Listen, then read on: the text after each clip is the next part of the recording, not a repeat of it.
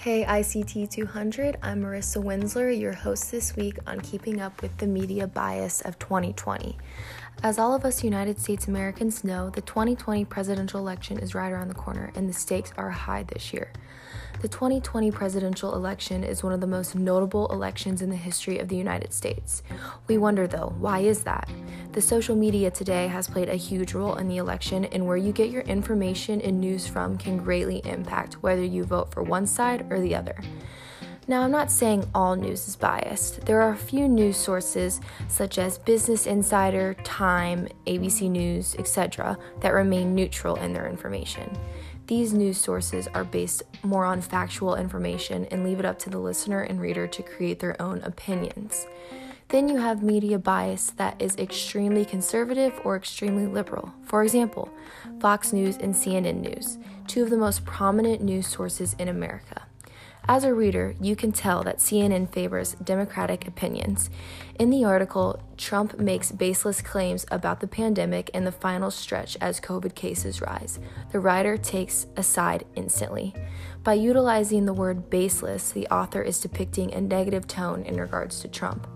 Other examples that show an anti Trump viewpoint are Trump's appalling attacks and Trump falsely claimed. The word choices used by this author have a huge impact on how the reader will perceive the information. Now, if we look at Fox News, a conservative news source, we will find the opposite about President Trump. A Fox article called Government Huckabee Believes President Trump Will Get Reelected by a Substantial Margin shows a different viewpoint about Trump than the one from CNN.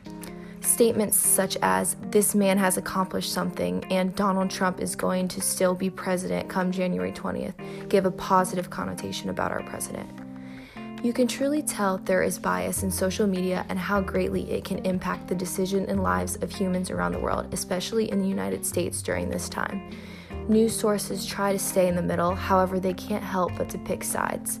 I believe that before listening to any type of opinion about a major issue, you should decide on your own beforehand. Once you feel confident in your decision, you can start to pay more attention to what the media has to say. However, be aware that there will most likely be a bias. I also suggest listening to what both sides of the political party have to say, or listen to a news source that mainly stays in the middle. Thank you all so much for listening to my episode this week. I hope you learned something new and you're able to take this information with you into the world. Have a great day and see you all next week.